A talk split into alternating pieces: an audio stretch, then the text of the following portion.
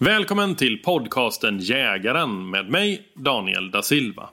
Idag så ska ni få höra ett avsnitt med Christoffer Hansson. Och det är många av er som har hört av er till mig och velat ha med Christoffer i podden. Så tidigt i år så åkte jag ner till Skåne, jag träffade Christoffer. Och förutom att spela in podd så fick jag faktiskt också följa med Christoffer på en skyddsjakt på gäss. Och gåsjakt är Christoffers eh, verkliga huvudintresse och också arbete.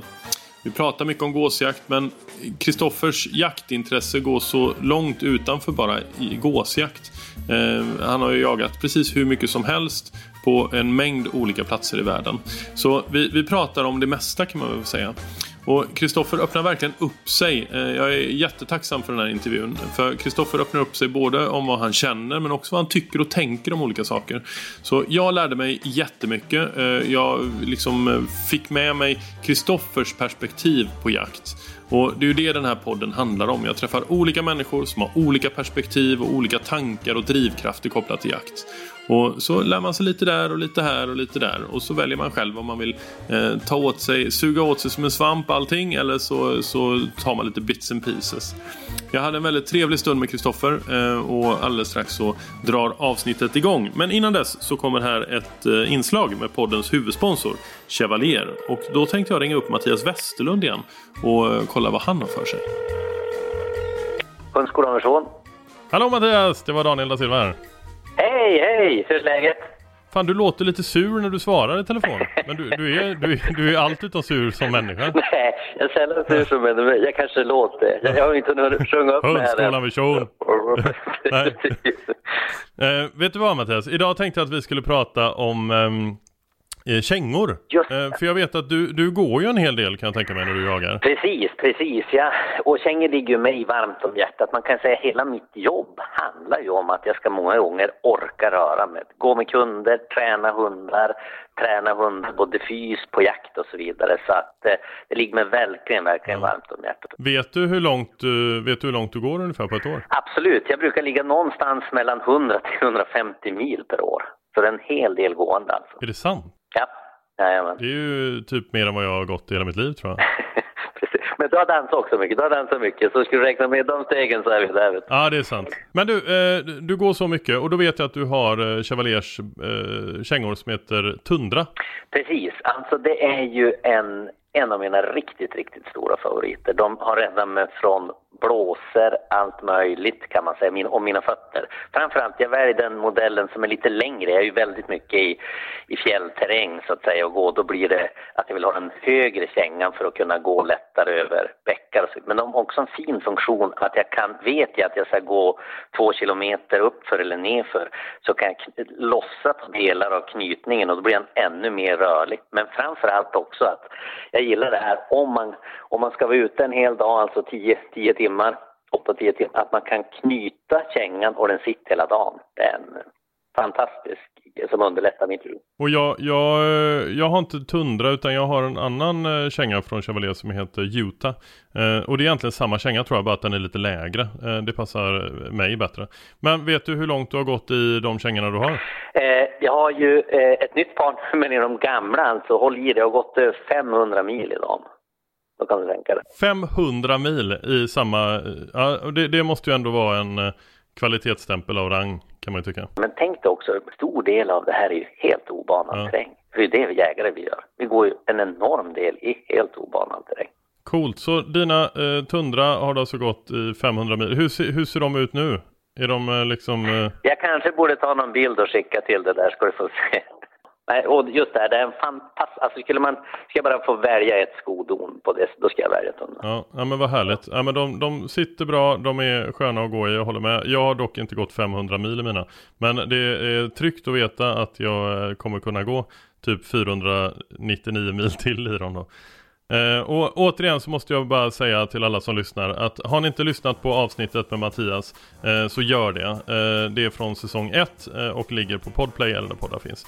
Tack Mattias för att jag fick prata med dig. Tack så mycket, hej då på er. Ha det gott nu, hej då. Hej.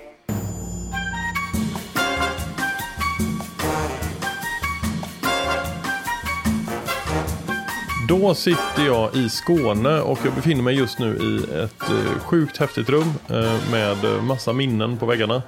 Och mitt emot mig så har jag Christoffer. Välkommen till podden. Tack, tack. Vi, vi kommer prata om massa saker idag. Gåsjakt bland annat, eller? Ja. Yep. För det är ju lite av din specialitet. Absolut. Eh, och sen så måste vi prata lite om Afrika och, och eh, även kanske östra Europa. Du har varit, du har varit på många platser och jagat. Mm. Jag, jag tänkte att vi ska börja lite grann och prata om dig eh, mm. och din bakgrund. Mm. Berätta, vad, vad, hur kom jakten in i ditt liv? Jag kan ju säga, jag är ju lantbruksson, bondeson eh, där vi sitter nu, född här. Och eh, min farfar hade det innan. Mm. Eh, farfar jagar. Uh, pappa jagar. Men uh, när jag säger jagar då, så är det att de jagar ungefär en gång om året. Mm. Det var på den lokala harjakten. Och uh, min pappa har, uh, man ska vara helt ärlig, tror jag aldrig att han har skjutit ett vilt överhuvudtaget. Ja, det är så. Men han har alltid haft vapen. Det var ett hoppskratt. Alltid, nej, alltså som, som alla barn och så, söner så älskar man ju sin pappa. Mm. Eh, men han är, nej, det, det har aldrig varit någon, någonting för honom. Men han har alltid haft vapen. Mm. Det, jakten kom inte förrän eh, i tonåren. Mm. Och det var ju framförallt att det är så att min mamma kommer inifrån Ven. Mm. Och min pappa träffar min mamma genom att han åkte in där. Det var på den tiden eh, när det var isvintrar, så det låg is på sundet. Mm. Så det hade kommit in en räv på vägen. Mm. Så pappas kompis eh, som han gick på Alnarp med och läste till lantmästare bjöd in honom på rävjakt. Men då träffade han min mamma där. Mm. Så att jag tillbringade väldigt mycket tid eh, på lov och helger på vägen och mina kompisar. Alla där var väldigt jaktintresserade. Så det var ju faktiskt egentligen genom eh, mina kompisar som, jag, eh, som väckte intresset. Mm. Sen där i tonåren så ja, man höll på med mycket som, och, och festa och sånt här. Och mina föräldrar såg väl nog att en viss rädsla att, att, att, att det skulle bli för mycket av det. Så att de började, när de märkte mitt intresse i jakten mm. så stöttade de mig till hundra procent. Alltså de, vi tog jägarexamen allihop eh, tillsammans. Eh, så de körde mig dit och, och så här. Mm. Förutsättningar hade jag i form av att vi, på gården där jag bodde kunde jag jaga småvilt och upp till mm. rådjur. Och sen hade vi, eller ha, ha en skogsfastighet där ingen jagar. Mm. Eh, på ett hundra, hundrasjuttiofyra hektar. Och det var ju, det blev ju, så från den dagen jag tog mitt körkort mm. så öppnade sig en helt ny värld. För då, ja, då kunde jag ju åka dit och jag kunde ha min egen bössa, jag kunde gå ut och, alltså, även här på gården kunde gå ut och skjuta en bock. Eller jag kunde köra upp där, och då var på nittiotalet när det fanns väldigt mycket rådjur. Ja. Så det öppnade sig en helt ny frihet för mig.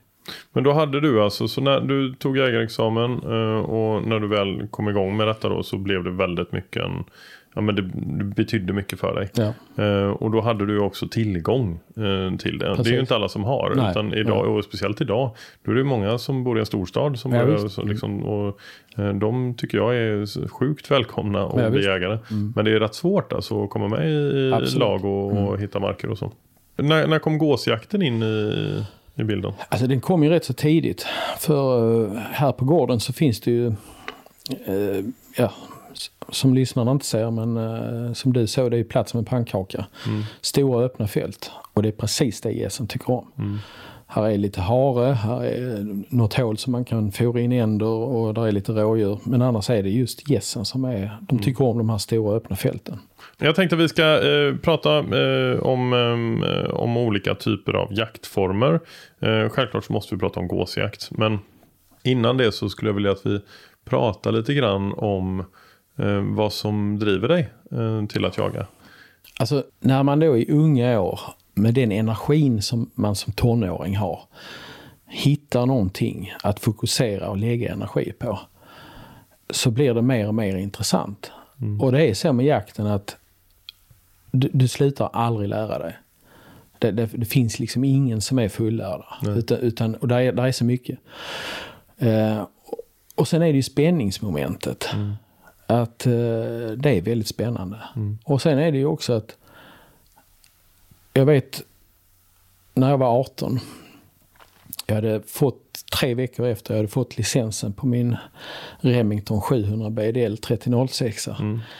Så blev jag satt på älgpass. Och det var ju på den tiden när det fanns mycket älg. Mm. Efter åttiotalets älgexplosion. Mm. Så första, första pass, älgpass i, i mitt liv. Så får jag upp ko med dubbelkalv. Och då fick vi skjuta dubbelkalv. Så jag sköt dubbelkalv. Och efter det kommer, kommer det ut en pinntjur i släptåg. Som var påskjuten innan i och för sig. Mm. Och jag fällde den också. Um, men jag drabbades... Jag drabbades av rätt så mycket samvetskval. Mm. Eh, direkt efter. Alltså, jag var men det väldigt... var inte ditt första vilt? Nej, det var det inte. Men, men eh, när det var så stort så blev det så påtagligt. Eh, och jag ställde mig frågan om jag hade rätt att göra det. Mm. Har jag rätt att ha livet av så stora djur? Mm. Men sen när jag började tänka på det, jag började tänka på att jag äter kött. Att vi hade... På den tiden var vi eh, hade en svinproduktion här också på gården. Mm. Eh, så jag hade ju sett baksidorna på det. Mm. Jag har själv varit svinuppfödare också. Mm. Eh, och eh, jag kom fram till att eh, så länge jag äter kött så har jag rätt att jaga. Mm. För de här djuren har det bra. Mm.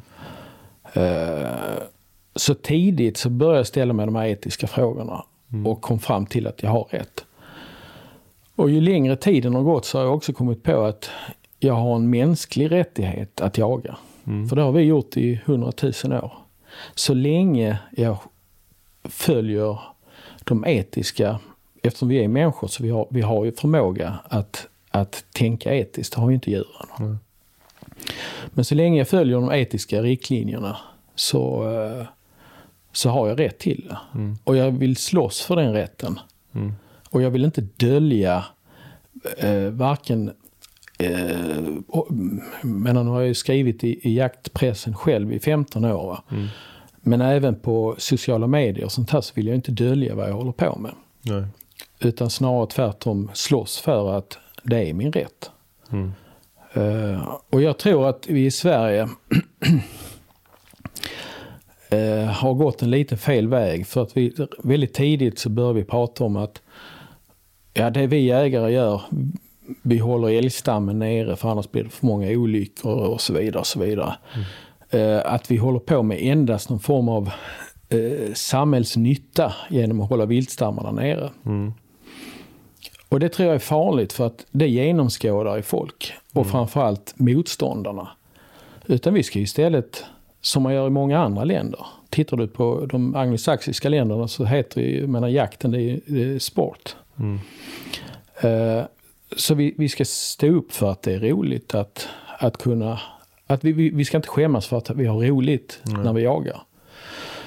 Uh, och tittar du på ett tv-program idag, uh, det mest dominerande tv-programmen är matlagningsprogram. Mm. Och alla kockar och allt står och skrattar och, och har roligt. Mm.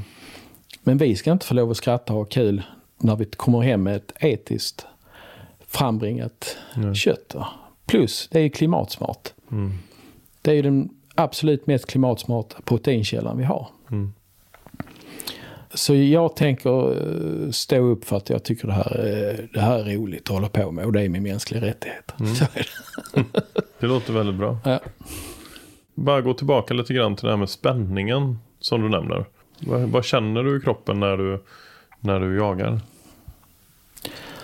Eh, det är en väldigt härlig känsla när, när adrenalinet rusar och eh, man, man lyckas med någonting. Du får ha ett bra skott, djuret lider inte och du har kanske kämpat väldigt, väldigt länge för mm. detta. Och då släpper alla känslor och förväntas, alltså allting va? Släpper mm. och adrenalinet rusar. Du kanske har haft en väldigt hög puls innan och så vidare. Mm. Tyvärr måste jag säga så har ju det lite försvunnit. Mm. Du har samma glädje men du, men du får inte den fysiska reaktionen. Men när du, jag menar du har ju jagat enorma mängder gäss till exempel. Ja. Men du ligger i ett liggömsle och det kommer liksom trehundra kanadagäss som flyger över dig och du känner att nu, nu kommer de landa precis här. Ja. Känner du, du måste ju jag, känna jag, alltså, någonting. Jag, jag kan säga att konstigt, konst, ja, konstigt nog så, så, eh, så är det en av de få jaktformerna som fortfarande eh, eh, drar igång mm. eh, adrenalinet hos mig. Ja. För, eh, men eh, det blir svårare och svårare att mm. få den här adrenalin, alltså fysiska eh, känslan. Men det är, det är fortfarande lika roligt ändå, mm. även om inte kroppen risar och du, och du skakar i kroppen. Mm. Vi, vi ska eh, hoppa in på gåsjakt nu. Ja. Eh, och hur, eh, hur har din liksom, resa inom gåsjakten sett ut? Jo, det var ju att eh, här på gården då, eftersom det är stora fält, så eh, väldigt tidigt hade vi kanadagässen här. Mm. Uh, och då pratade vi slutet på åttiotalet, början på nittiotalet hade vi hade jag en bra gåsjakt. Och uh, då uh, uh, på den tiden så uh, fanns det inga bulvaner att få tag på, på samma, som, som det gör idag. Nej. Utan man gjorde sina egna masonitbulvaner i mm. trä och uh, om man väl fick tag på bulvaner så var det, fanns det två fabrikat. Ett italienskt, eh, Sportplast, och sen så fanns det ett amerikanskt som, som var lite svårt att ta på, som heter Carry Light. Och när du gjorde dem själv, då sågade du ut? Alltså, ja, så man såg ut en, en silhuett och så målar man dem då. Mm. Fungerar alldeles utmärkt. Mm.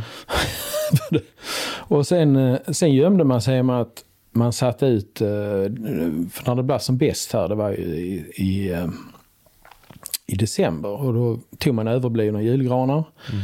och satte fyra stycken och så satt man där i mitten mm. eh, som ett gömsle. Mm. Och det fungerar också alldeles utmärkt. Mm. Men man var ju jätteglad om man sköt en till två gäss. Mm. Eh, så det, eh, förutsättningarna har ju förändrats lite. Mm. Och när vi kommer in i, ja det borde väl varit i mitten på nittiotalet, så började när internet hade slått igenom lite bredare, så kunde man börja beställa från U S A, från Cabela's till exempel. Mm. Så då började jag beställa mer och fler och fler bulvaner. För varje år köpte man på sig lite fler och till slut hade man väldigt många. Mm. Eh, och då kom ju också de här liggömslarna mm. från U S A. Och eh, det var hela tiden kanadagäss mm. som, som var det dominerande. Och det som hände sen var ju att grågässen kom in. Mm. Och har gjort en enorm utveckling mm. från tjugofem tusen till tvåhundrafemtio tusen på tjugo år. Mm. Eh, och de har ju konkurrerat ut eh, dels tagit födoplatser och dels häckningsplatser från kanadagässen. Och eh, i och med att jag hade jagat i alla fall i femton år och hade mycket utrustning, så fick jag frågan om jag eh, kunde hjälpa till och anordna gåsjakter. Och det, då är det ett gods här som jag eh, fortfarande är kvar på. Eh, och eh, jag började då arrangera gåsjakter själv. Mm. Eh, och eh, expandera i, i mark för varje år kan man säga. Mm. Eh, för att kunna tillgodose en bra kvalitet. Och ska vi ha ett närproducerat lantbruk och inte ska transportera mat från Sydamerika så, eller från Australien och Nya Zeeland, så, så får vi tänka till. Va? Mm. Det är ju säkert många som lyssnar på detta som kanske har tillgång till marker där det finns gäss, eller som jagar gäss idag, eller som gärna vill jaga gäss. Vad skulle du vilja säga om man inte har då liksom tvåtusen hektar och, och det, man har de resurserna som du har? Eh, vad, vad ska man tänka på utifrån allt? Liksom, från bulvanbilder till gömslen till eh, vindriktningar och lockpiper och så vidare. Om vi börjar med grågässen som, mm. som finns i stort sett överallt, eh, så är det inte antalet bulvaner som gäller. En del säger att man måste ha så väldigt hög kvalitet på bulvanerna. Det håller jag inte med om heller. Men att, jag, kö- jag har precis köpt grågåspulvaner på Biltema som är flockade i alla fall. Jag har inte, jag har inte testat dem, men det går mm. säkert bra. Men mm. det, det är ju, jag menar, man kan ju ändå lägga pengar på, på en bättre bulvan, en helkroppsbulvan som ser bra ut, mm. som är helflockad. Men det absolut viktigaste... Och när... flockade då, bara för ja. lyssnarna om man inte vet vad det är, så är det ju en speciell form av ser man beläggning? Eller, alltså... Ja, istället för att måla dem eh, så är de ju belagda med en sammetsyta. Mm. Kan man, eller sammetsliknande yta. Mm. Nej, det absolut viktigaste med grågässen, det är ju om man gömmer sig eller inte. Mm. Eh, när det gäller grågässen så ska det överhuvudtaget inte synas. Nej. Och hur man bär sig åt då, om du gräver ner ett hål, ja då måste du ändå täcka hålet med någonting för att mm. det ska lyckas. Och så vidare och så vidare. Det, det är det viktigaste. Och ju fler jägare du är, ju lättare är det att de ser någon som har ett finger som sticker ut eller någonting. Och det ser de. Och då kommer de inte nära. Vad, vad finns det för sätt att, att gräva ner sig? Man gräver, ja, men alltså man, grä, man gräver ett hål till exempel. Och så hoppar man ner där och ja. står där i liksom. Ja, ja. Men, det, men det är jobbigt. Alltså det, ja. det är ju, så nu, numera använder man ju mer liggömsle. Mm. Och man kan säga att ska man lyckas med grågåsjakten så är det ju i, i augusti mm. på när man har en stubb, stubbåker, mm. ströskat vete, kornfält, mm. rågfält. Och ju högre stubb desto bättre. Och sen att man klär liggömslarna i halm. Mm. Då kan man lyckas med grågässen. Mm. Och det är en annan sak med. Det är att de har inte varit jagade på väldigt länge. Så att de är lättare. Och mm. sen har du ju alla ungfåglarna. Mm. Eh, och, som gör att det blir enklare att jaga. Mm. Sen, sen blir det snabbt svårare och svårare ju längre på säsongen det kommer. Hur, hur stationära är de i augusti? Har de sina åkrar eller vet man om ungefär var de kommer landa? Eller? De följer maten. Så att okay. de, man, när man pratar om stubben då så, så landar de och de äter de ju spillet. Alltså, mm. alltså det, den, du har alltid ett visst procent spill efter tröskan. Mm. Men när det är uppätet då flyttar de till nästa. Men sen är det ju så att du... du när du kommer in i slutet, alltså man här i nove, slutet på, mitten på november och framåt, då får vi ju ner svanar här. Mm. Uh, och ett sätt att gömma sig för um, för gässen, det är att istället för att försöka få uh, gömslet att smälta in i omgivningen, mm. så får du det sticka ut mm. genom att klä det vitt. Okay. Och sätta en, en svanhals bredvid och så några svanbulvaner. Då kan du skjuta många grågäss också, mm. om du gör det rätt. Okej, okay, men det har jag sett på film när du har. Ja. Men då har du nästan som en... Ja, men det är ju en, en svanbulvan då som du har liksom över... Ja, det har jag, ja just det, det har jag det också. En, ja. Ja, en, en, stor, en stor bulvan som man gömmer sig under. Ja. Goose share, fast den finns då i, i, i vit. Men det är inget att tillverka själv utan det har du köpt? De har, det är som jag, en kompis, en amerikan som har tagit hit dem till. Mm. Men jag ska säga det att för trettio år sedan så gjorde jag en, en, jag tog en sån här blå kemitunna på tvåhundratjugo liter. Mm. Och så skar jag ett hål under och så grävde jag ett hål i marken. Så kunde trä den här eh, tunnan över benen. Och sen hade jag, målade jag den som en gås, kanadagås. Och sen så hade jag en svart jacka på mig. Och sen en bak och fram en keps med vita flärpar på, på sidorna. Så jag ser mm. ut som en stor gås. Och det funkar. De kom, då kom, kanadagässen kom och landade bredvid mig. En jättestor gås. Ja. Men mina kompisar tyckte det var jätteroligt. Ja, det så jag, jag kunde inte ha den längre. Nej. Men jag har kvar tunnan faktiskt. Du har det? Ja. Den här jättegåsen. Ja. Ja. Och hur är det med lock då? Jag vet att du inte är en fan av att liksom locka för mycket. Jag brukar säga så här. Om du sitter och får syn på en gåsflock på femhundra meter som är på väg mot dig. Och på trehundra meter så slänger de ut landningsställen och börjar glidflyga mot dig. Då finns det absolut ingen anledning att blåsa en ton. Mm. Om de däremot blir lite försiktiga och ryggar eller eh, tänker liksom att det är något skumt då, mm. så de glider, glider förbi. Då kan du börja kalla. Eh, och det är ju liksom ungefär som att plocka fram esset och råkarmen. Mm. Men att göra det för tidigt kan snarare ha en motsatseffekt. Mm. Men du har också sagt att när de sitter och när de har studerat jazz, mm. eh, att de faktiskt inte håller på att kackla så himla mycket. Nej, och det är ju det. Alltså, när de sitter, när man säger hundra till tvåhundra jazz, ungefär det antalet vi har som bulvaner, mm. eh, så pratar de inte med varandra.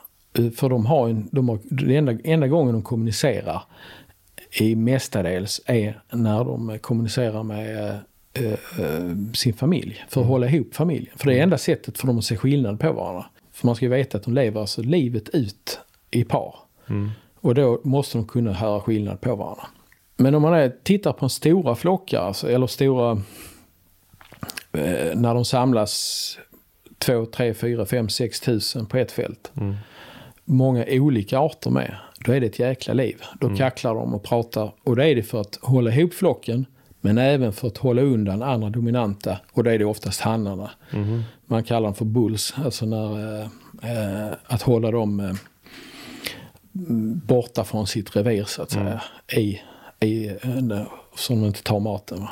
Och på ett fält då, när det sitter, som du säger, liksom två till tre tusen gäster, vad händer med det? Vad händer med, med fältet? Eh, om man tittar på, på spannmålen, eh, som man säger, när det är, om det är torrt och fryset så kan de beta ner det rätt så hårt. Det händer inte så mycket. Mm. Eh, det kan se rätt så illa ut för det blir mörkare för mänskliga ögat. Mm. Eh, du ser jorden emellan. Men rot, är det, är det bara väl etablerat innan så är rotsystemet kvar. Mm.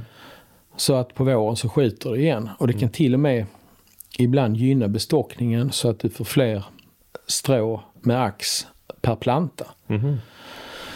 Eh, problemet är, som det har visat sig, eller det är två problem. Ett problem är att har du ett, en del av fältet som är betat hårt så eh, har du en veckas senare skörd på det. Och det kan ställa till rätt så mycket.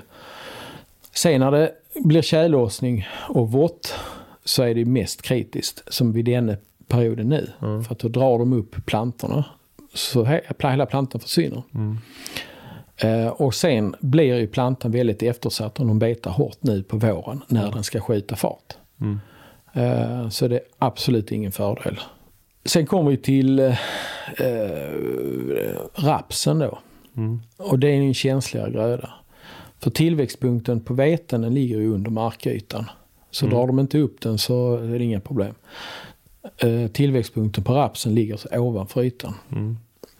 Så eh, framförallt när det är snö så har de en exceptionell förmåga att direkt hugga ner och käka på tillväxtpunkten. Mm. För där är mest näring. Så de är väldigt duktiga på att hitta var de får mest energi. Och nu pratar vi inte bara grågås utan det här gäller... Ja, det samtidigt. Gäller alla. Framförallt ja. Ja, ja, alla. Yes. Och, och när vi, om vi tittar på bulvanbild på kanadagäss till exempel. Eh, vad, hur ska man tänka då kontra grågås? För grågås sa du att det behöver inte vara så många bulvaner. Det är viktigt att man är, är verkligen gömd. Man behöver inte krång, alltså, krångla till det för mycket. Nej. Utan... Jag tycker man kan tänka som man, när man, eh, om man jagar duvor till exempel, som de flesta har gjort. Alltså, eller, eller någon annan fågel. Det, det, man kan utgå från en, en hästsko. Mm. Och det är av den anledningen till att de gässen vill gärna landa inne bland sina artfränder. Mm. För det ökar deras överlevnad. För att då är de inte närmst predatorerna. Predatorerna borde ju inte finnas inne bland en flock utan de borde finnas i kanterna. Mm. Så därför vill de gärna sitta inne i hästskon mm. så att de har eh, sina kompisar runt om. Mm. Då är de trygga. Eh, när det kommer kanadagässen så är det en sak och det är att de är så tunga och det vet de om. De är svårmanövrerade. Du kan inte få dem att landa nära uppstickande objekt till exempel. Nej. Eh, och då för, kan man ju få göra kanaler som jag brukar kalla flyktkanaler. Då gör du ett hål i den här hästskon. Du kan börja med att göra tre hål och sen kan du minska ner det till två och sen eh, kanske du vill ha ett hål. För du styr hur många skyttar du är och var du vill ha dem. Ja, okej. Okay. Som när jag jagar själv så kan jag börja med två hål, men drar de för mycket vänster om mig så vet jag, eftersom jag är vänsterskytt, att jag har problem att skjuta till vänster från mm. liggömsle. Då stänger jag igen det hålet så jag bara har ett öppet hål höger om mig. Och för hur, st- hur stor hästsko? Det måste vara så pass stort så att hela flocken vågar gå in och landa där. Mm. För kommer det femton gäss på uh, som man säger, flygande alltså, uh, på, en, på en linje mm. så uh, jag menar, du får ändå ha kanske trettio meter brett. Och sen ska du inte sätta bulvanerna för långt bort från dig heller, för att ibland så är de lite försiktiga, då landar de i ena, om du har i hästskons ena arm mm. då kan du inte skjuta på dem, för då kanske de sitter på femtio meter mm. så att du ska gärna kunna nå även om de skulle slå där mm. och sen ska man inte vara rädd för man får hela tiden flytta om ja. Vinden ändrar sig eller det fungerar inte, så istället för att sitta och säga fan det funkar inte liksom, så är det upp och be, flytta om hela tiden, för till slut så kanske det bör fungera. Det är...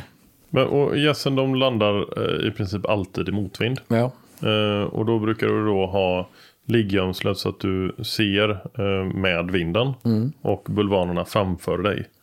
Ja. Eller ser du, ligger, du, ligger, du mitt i gömsle, ligger du mitt i bulvanbilden ibland och sådär? Eh, nej, utan det, det är som du säger. Du mm. ligger, om, om vi pratar hästskon så ligger du... Eh, och man kan givetvis göra varianter på den här mm. hästskon. Du kan dela upp i familjegrupper för att det ska se naturligare ut. Och hur stor är en familjegrupp? Alltså det kan ju vara med sex åtta liksom. Mm. Ibland, kan, ibland tänker man för mycket på vad, vad vi tycker ser naturligt ut. Mm. Eh, det är som att säga att ja, men ställ inte gässen på en... en eh, i för mycket raka, bulvanerna är för raka linjer. Men gässen tänker ju inte så. Nej. Att det är en rak linje. Fan vad den ser konstruerad ut. Mm. Utan den raka linjen kan betyda att just där är det mat. Mm. För att där kan jag tröskarna gått. Så att just där är det spilt mat på en rak linje. Det viktiga är där att till exempel det är att när gässen kommer in och ska landa, kanadagässen vill gärna inte landa näbb mot näbb med varandra. Så man brukar alltid sätta dem med, med näbben mot vinden. Mm. Så de vill alltid landa med, med, med baken, in i baken på den andra. Mm. Men däremot i flankerna kan, kan det vara en fördel att vinkla dem åt alla möjliga håll. För att mm. då syns de lättare från alla håll. När ja, för jag tycker när man tittar på gäss, um, yes, mm. alltså riktiga gäss yes mm. som, som står någonstans. Då är, vad jag ser så ser det ut som de står åt alla möjliga håll. De står åt alla möjliga håll. Ja. Så därför ska man ha dem åt alla möjliga håll. Men just där, där man vill att de ska, de ska landa. landa. Okay. Låt, låt dem stå med näbben mot ja. vinden. Fan, det är ju finlir detta. Alltså. Men det är därför du, det är därför du sitter här. Nu, nu säger jag också så här att det jag säger, mm. det är ingen lag. Jag kan, jag kan ändra mig imorgon. Ja. Alltså att detta, i, i, till dags datum är detta min erfarenhet. Ja.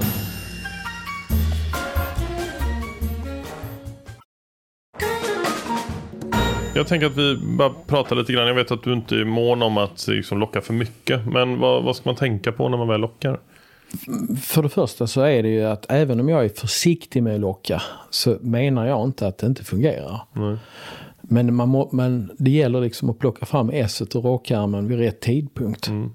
För att jag har sett, jag har haft amerikanska, kanadensiska guider här hos mig som har jagat här, som har vunnit tävlingar. Så, alltså de är fantastiskt duktiga. De låter mm. alltså som en gås. De kallar alla lätena. Mm.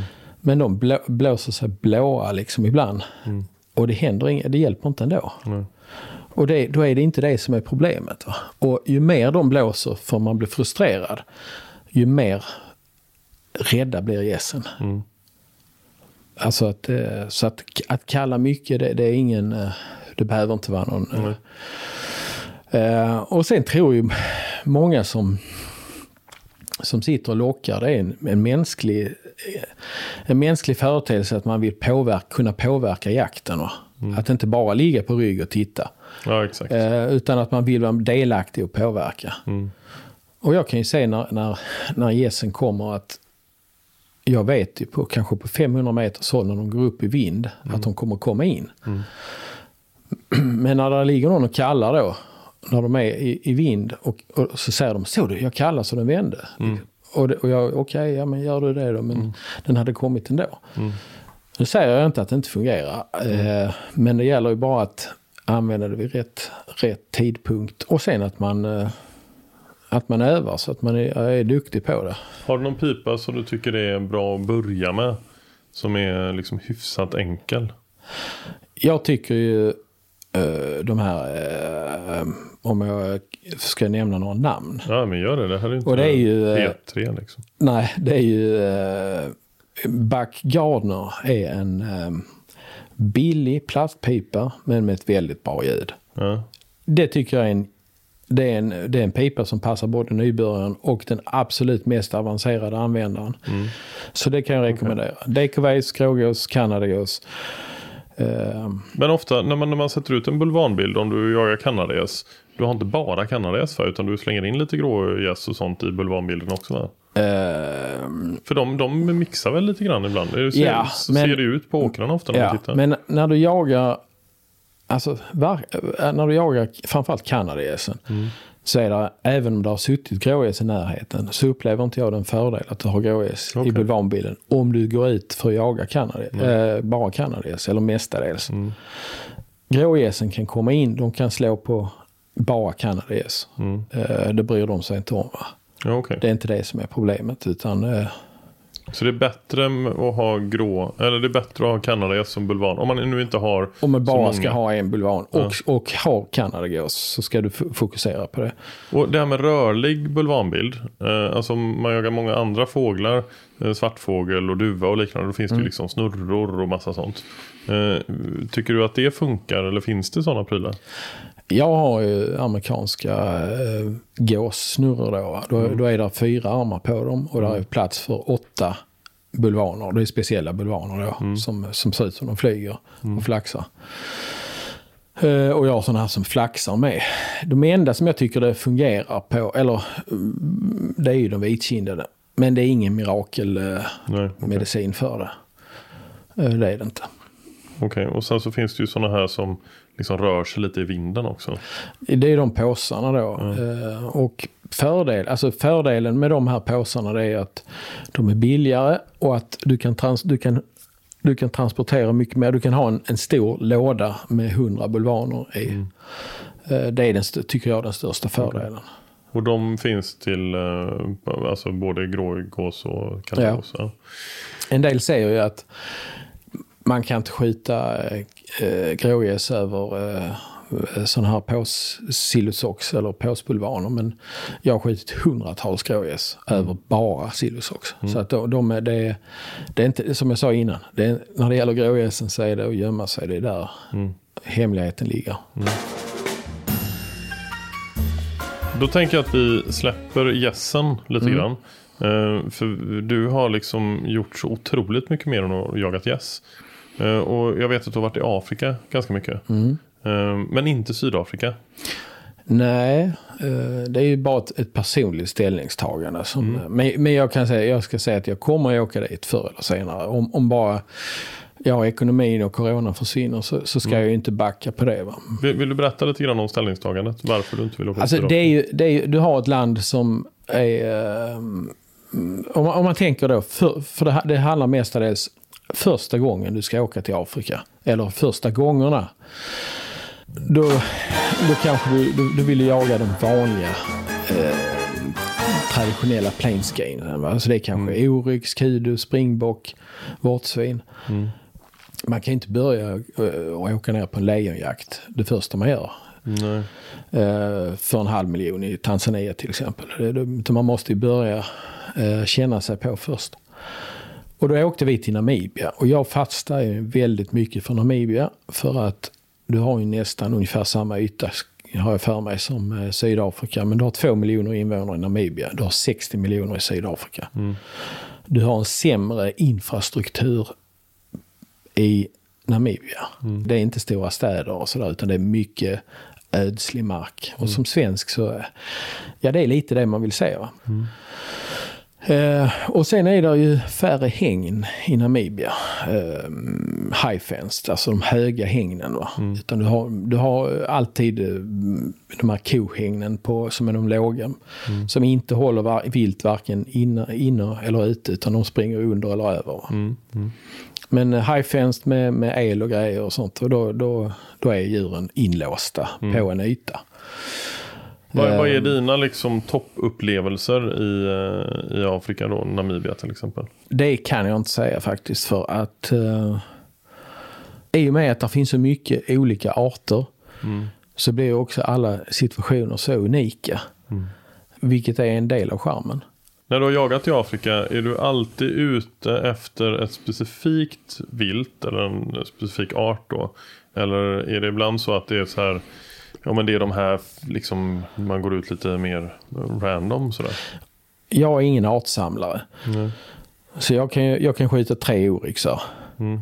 Uh, istället, vissa vill ju bara skjuta en av var. Men, men alltså att, uh, om man fastnar man lite i oryxar är rolig att jaga. Att, mm. uh, så att, nej, jag är ingen, jag är ingen artsamlare. Jag tycker om, uh, jag tycker om upplevelsen mm. uh, och jag tycker om jakten. Mm. Och, men jag vill gärna ha en trofé till, som minne. Mm. Det, det ska jag inte sticka under stol med. Mm. Men jag behöver inte ha en massa olika arter. Mm. Sen kom, första viltet mm. du, du fällde i Afrika var en kodo. Ja, precis. Mm. Mm. Hur var det? Jo, men det var, det var ju väldigt, alltså det var, det var ju häftigt. Men då smög vi inne i, i den här bushvälden. Alltså, och, så jag sköt den på tio meter. Uh, så att det... Annars är de ju, man kallar dem för The Grey Ghost mm. för att de, är, de har en exceptionell förmåga att bara försvinna, få syn på det och försvinna. Mm.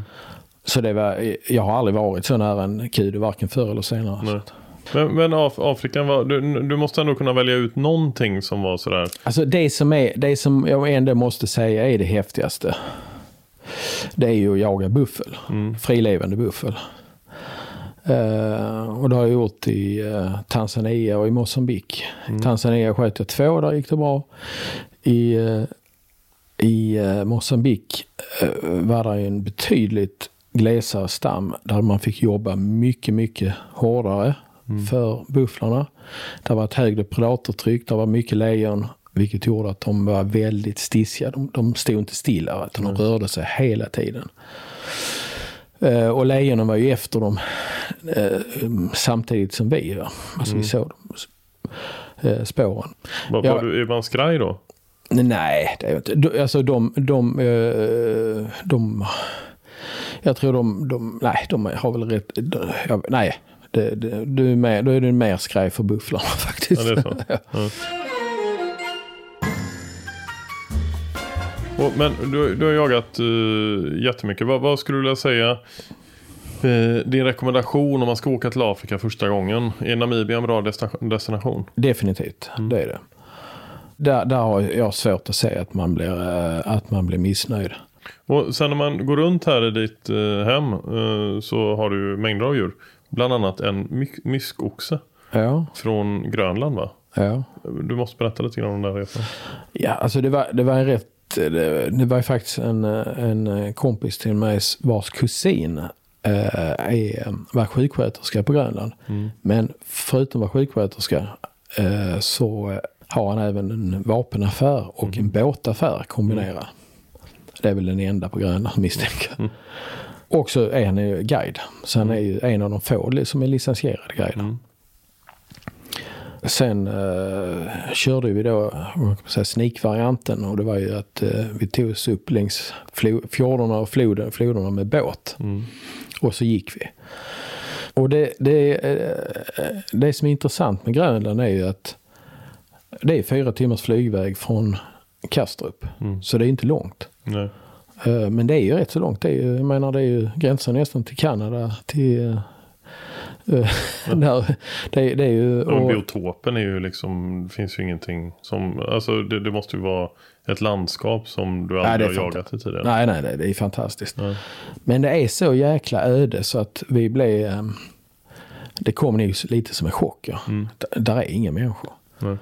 Eh, någonstans alltså. Nej. Så att, eh, och sen är det ju så att... Eh, Vad såg, såg man mycket vilt?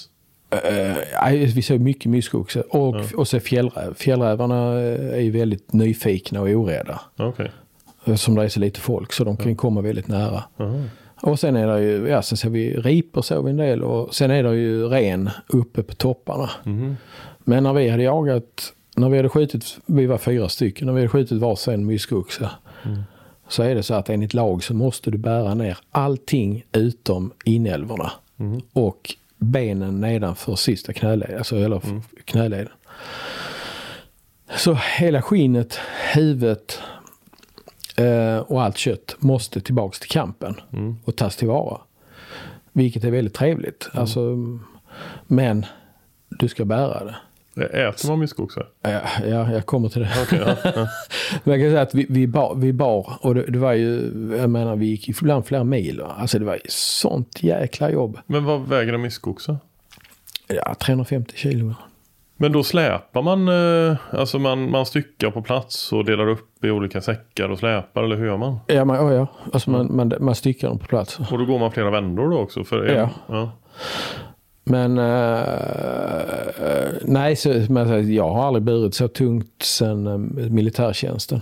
Nej. Så att eh, ja, det var det var det var tufft. Mm. Men det var det är det som är jakten ju. Alltså för att själva om man säger själva jakten på myskoxen är ju inte eh, de kan man säga att de de är inte så svåra att komma nära om du om du vet hur du ska, eh, precis som allt vilt, men det är helt öppet. Men de sticker inte när de får vind? Eh, de, kan, de, kan, jo, de kan göra, men alltså mm. går du, de kan stå och titta på det, va? Men bör du smyga mot dem, då bara pang, sticker de på flera hundra meters håll. Men mm. om, du, om du passerar dem på flera hundra meter och går runt dem, så bryr de sig inte, då står de bara och har lite koll på det. Ja. Mm. Men går du sen då upp och, och tar skydd på något sätt så att du kan komma nära dem så går det. Men så själva jaktligt sett, ja det var, jag tyckte det var kul, men, men uh, den stora upplevelsen det var ju, det var ju allt runt omkring. Mm. Alltså, det var det. Och köttet då? Jo, och sen uh, snittar man upp den här, uh, eller strimlar upp den till uh, typ som man gör i Afrika med, som vi gjorde med bufflarna till, till um, biltongs. Uh, och det är det enda sättet att konservera. Biltongs. Ja, det är så, så torkat kött då. Uh-huh. Och grönlänningar äter ju mängder med sånt med utan, beef jerky eller? Ja, fast uh-huh. utan, utan uh, vinäger och socker och kryddor. Okay. Utan rent, re, rent kött. Osaltat. Ja, uh-huh. ja. Och det, så vi, vi tog ju hade sådana stora nät som vi la ut strimlorna på. Och med det torra klimatet och vinden så uh, torkade det på en dag. Så mm-hmm. var det bara ner. Och sen säljer man det där till eller de säljer det där till eh, inuiterna. Hur smakar det? Eh, det smakar väldigt mycket får. Ah, okay. Så att eh, först, den första gången vi åt det eh, så var det helt okej. Okay. Men sen har jag styckat och slaktat upp fyra stycken för de är väldigt feta. Och stå med, med sånt här myskoxfett upp till armhålorna mm. som, som verkligen luktar får. Mm. Det gjorde ju att när man kommer in då till den här lilla Kangerlussuaq som är en internationell flygplats som är minimal. Det är bara några baracker, alltså det går inte att förstå. Alltså. Mm. Men där inne där fanns en pizzeria, hamburgare på flygplatsen och, det, och allt det med myskoxe. Mm. Och smakar det här fettet. Mm. Så... Ja. Men, men man måste ju, de kan inte bara torka allt kött utan eh, filén liksom, steker man inte till den? Vi, jo, till ja. oss. Alltså, vi åt ju, åt och hur ju, mycket får smakar det då? Lika mycket? Ja, ja. Ah, okay. det, det, alltså det, det, det, det slår igenom allt. Alltså ja. att det, det, uh, hade jag bara ätit en gång hade det varit okej, okay, men, men uh, vi, vi fick ju hem, vi tog hem ungefär tio kilo var. Mm. Uh, och uh, Och jag tror jag har bort alltihop. Jag mm. klarar inte äta det. Jag, för, för, men då har jag ätit i, under hela tiden vi var där. Och, sånt. Och beståndet av myskoxe på Grönland, hur ser det ut? För, det, för många låter det ju sjukt att, att jaga myskoxe, tror jag. Ja, eh, alltså det är så här att nittonhundrasextiosju så, för det fanns innan nittonhundrasextiosju fanns det inga myskoxar på västra Grönland. Mm. För de kan ju inte gå över isen. För att... Eh, Då, då, då dör de ju mm. av svält. Det är så en gigantisk område mm. med inlandsis.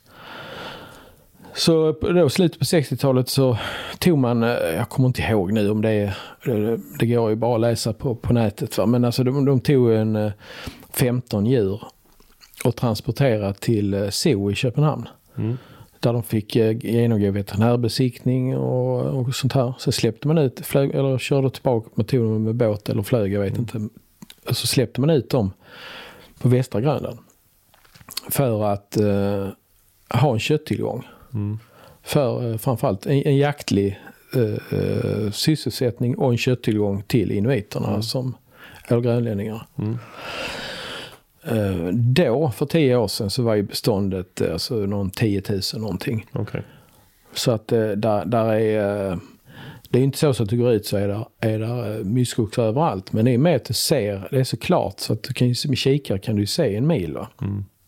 Så på väldigt långt håll kan du se de här klumparna. Va? Du lär dig snabbt hur, att se dem. Mm. Och så gäller det bara att ta sig dit. Mm. Men det är gott om dem. Så man behöver inte vara rädd att man utarmar någon, något bestånd eller något sånt här. Vad, vad skulle du säga för övrigt då? Vi har pratat lite om Afrika, vi har pratat lite om Grönland. Eh, finns det någon annan destination som du rekommenderar människor att åka till?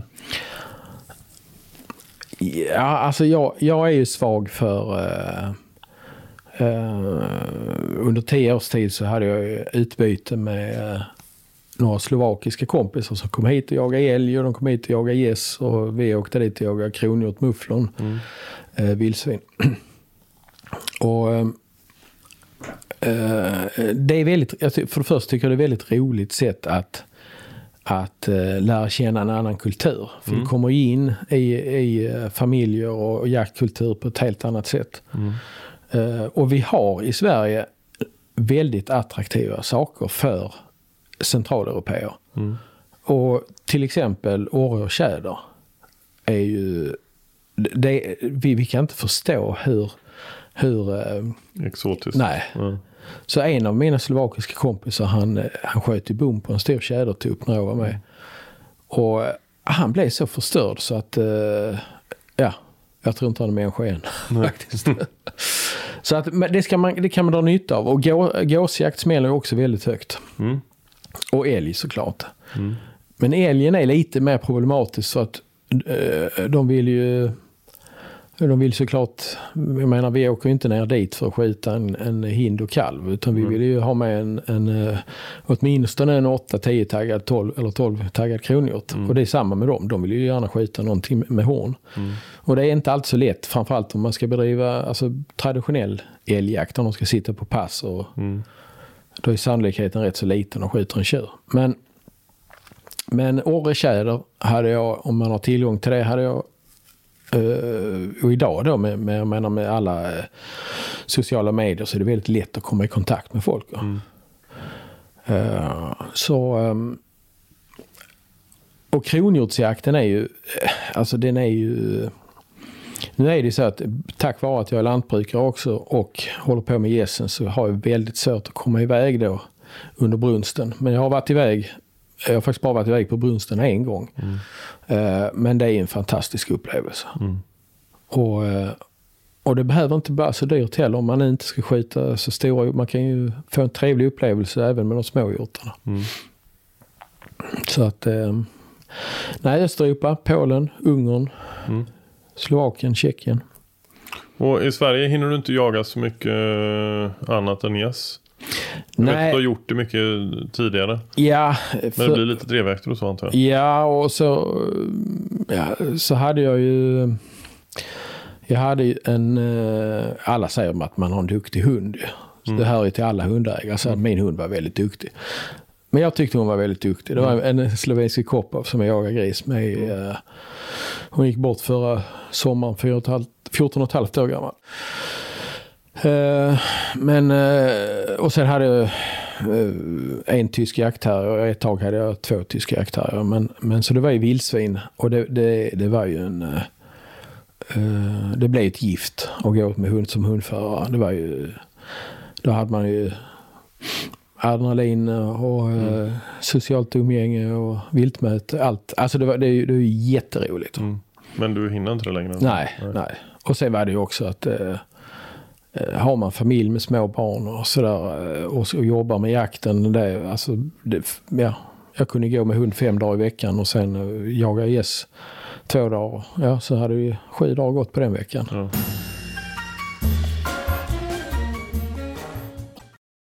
Det här avsnittet är även sponsrat av Jiggejakt, och nu sitter jag på Jiggejakt igen och framför mig så har Stefan. Tjena! Hej! I förra avsnittet så pratade jag lite grann om dig som vapenexperten. För det måste man väl ändå kunna säga att du är? Det vet jag inte om jag är vapenexpert, men jag har jobbat med vapen i över tjugo år. Ja. Vad, vad, vad är det ni erbjuder för, för tjänster inom? Det vi mestadels erbjuder, eller det som jag jobbar mest med, det är ju vapenanpassning för kund. Det kan vara förlängning av kolvar, förkortning, det kan vara skränkningar, pipförkortning. Ofta vill ju, idag vill ju jägare ha ljuddämpare på sina vapen, och då monterar vi ljuddämpare. Så det är väldigt mycket gängningar för tillfället. Och du har någon eller två dagar i veckan som du bara håller på med? En dag i veckan, onsdagar, så är jag i verkstaden. Mm. Och måndagar är du ledig? Då är jag ledig. Jag har ju koll, jag är ju här ja. för ofta. Alltså. Ja. Så vill ni ha hjälp av Stefan så ska ni inte komma in på måndag. Så, eller hur? Nej. Nej, utan vill ni lämna in någonting så lämnar ni in det på måndag eller tisdag. Vill ni prata med mig, då är det tisdag som gäller. Och onsdagar så förhoppningsvis så hinner jag utföra det till så att ni har bössan på torsdag. Men, eh, men du har ju en fascination till äldre vapen också, eller hur? Ja, lite lätt skadad är jag. Mm. Vad jagar du med själv? Det är sida sida när det gäller hagelvapen, och sen har jag ju några äldre studsare, och det mesta är ju hundra år eller äldre. Har du satt gränsen på jag jagar Nej. som är yngre än andra? Nej, men, men kan man säga så här att, att de vapen som är byggda runt första världskriget eh, håller normalt sett en, en eh, högre klass än det som är gjort eh, på tjugo- och trettiotalet. Ni har ju ett eh, gediget, eh, säger man vapenskåp, säger man nog inte, vapenrum kanske. Ett vapenrum, ja. Ett vapenrum mm. med, med blandat, både begagnat och nytt. Ja. Och där har jag gått och fingrat ganska mycket. Och så har ni ja. den här glas, glasväggen. Och där innanför så, så vågar man knappt titta. Men där finns ju sjukt mycket fina grejer. Ja, vi har, vi har några lite bättre pjäser där. Ja. Mm. Även några lite äldre också. Men mm. det är ju vapen, kvalitetsvapen som vi vill undvika att kunder fingrar på för mycket. För det är ändå rätt så mycket pengar det handlar om.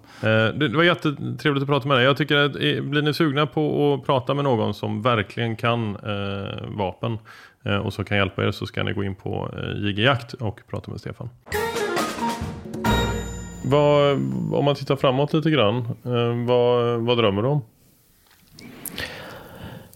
Ja, hade inte corona kommit så hade jag varit på Nya Zeeland mm. i maj förra året.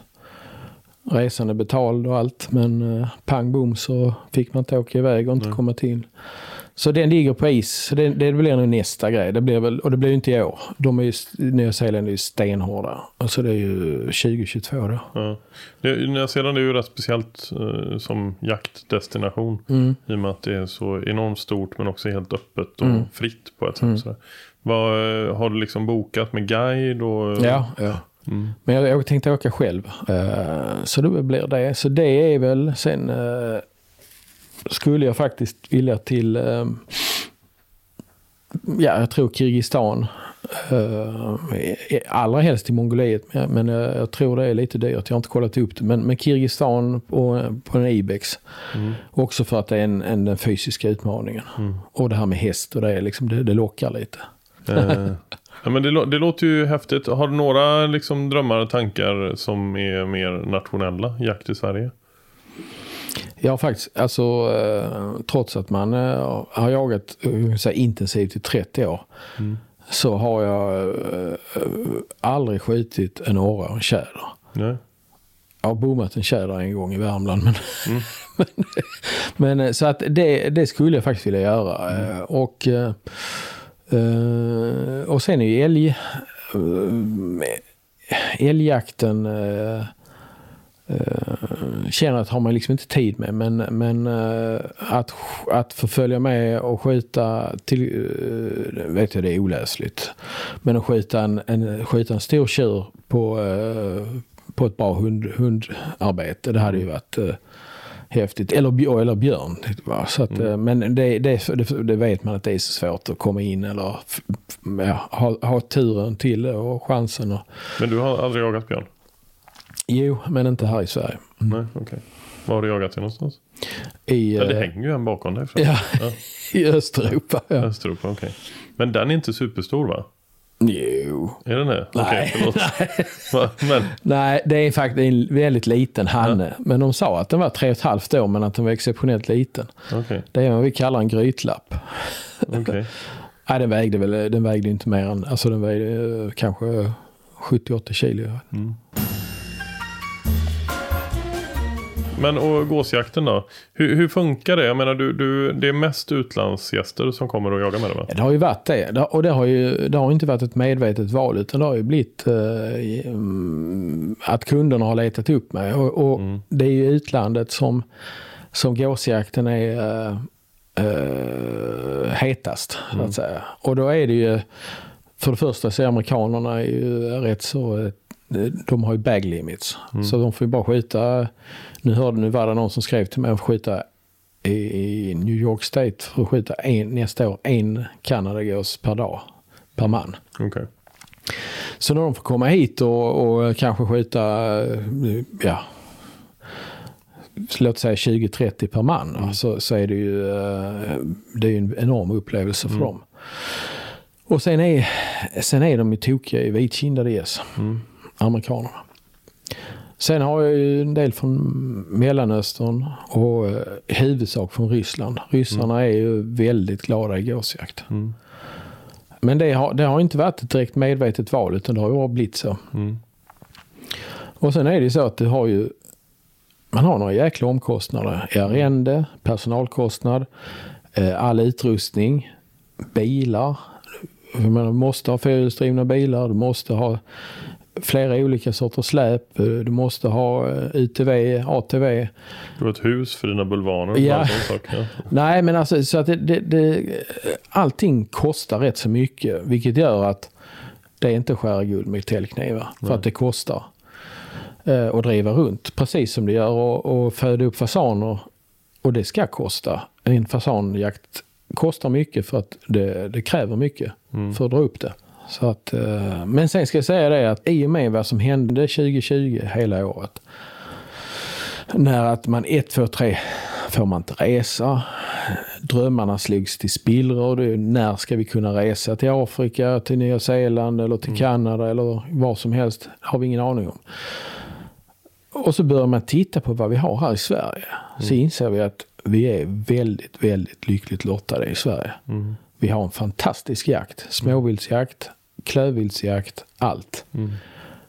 Eh, och jag mer, märker mer och mer i min omgivning bland mina vänner som att fler och fler börjar liksom hålla sig, inse det att det är ju, Sverige är ett fantastiskt jaktland. Mm. Eh, och sen tittar jag mig själv då att vad tycker jag är roligast att göra? Jag satte mig ner och tänkte på det. Ja, men det roligaste jag vet att göra, det är ju att jaga gäss. Mm. Varför ska jag liksom ibland slita häcken av mig för att sälja någon extra jakt för att sen skatta och kunna åka ner och jaga någon annanstans mm. när jag egentligen kanske tycker att det är roligast att jaga gäss. Mm. Så jag insåg att jag har jagat väldigt, väldigt mycket själv mm. gäss. Jag har aldrig skjutit så många gäss på ett år som jag har gjort detta året. Men ja, i och med att dina, jag menar pandemin måste ju ha slagit hårt mot dig. Ja, ja det, alla, nittiofem procent av kunderna försvann. Ja. Ja. De fick inte komma hit. Nej. Så att, och inte ens danskarna fick komma. Nej. Så, så jag har jagat mycket själv och inser att eh, nej, det, jag kommer jaga mer själv i framtiden. Jag kommer inte försöka kränga liksom så mycket som möjligt, utan jag kommer, då går jag hellre ut själv. Mm. Så det är det roligaste jag vet. Så. Det är underbart att du känner så. Ja. Att man jobbar med det roligaste mm. man vet.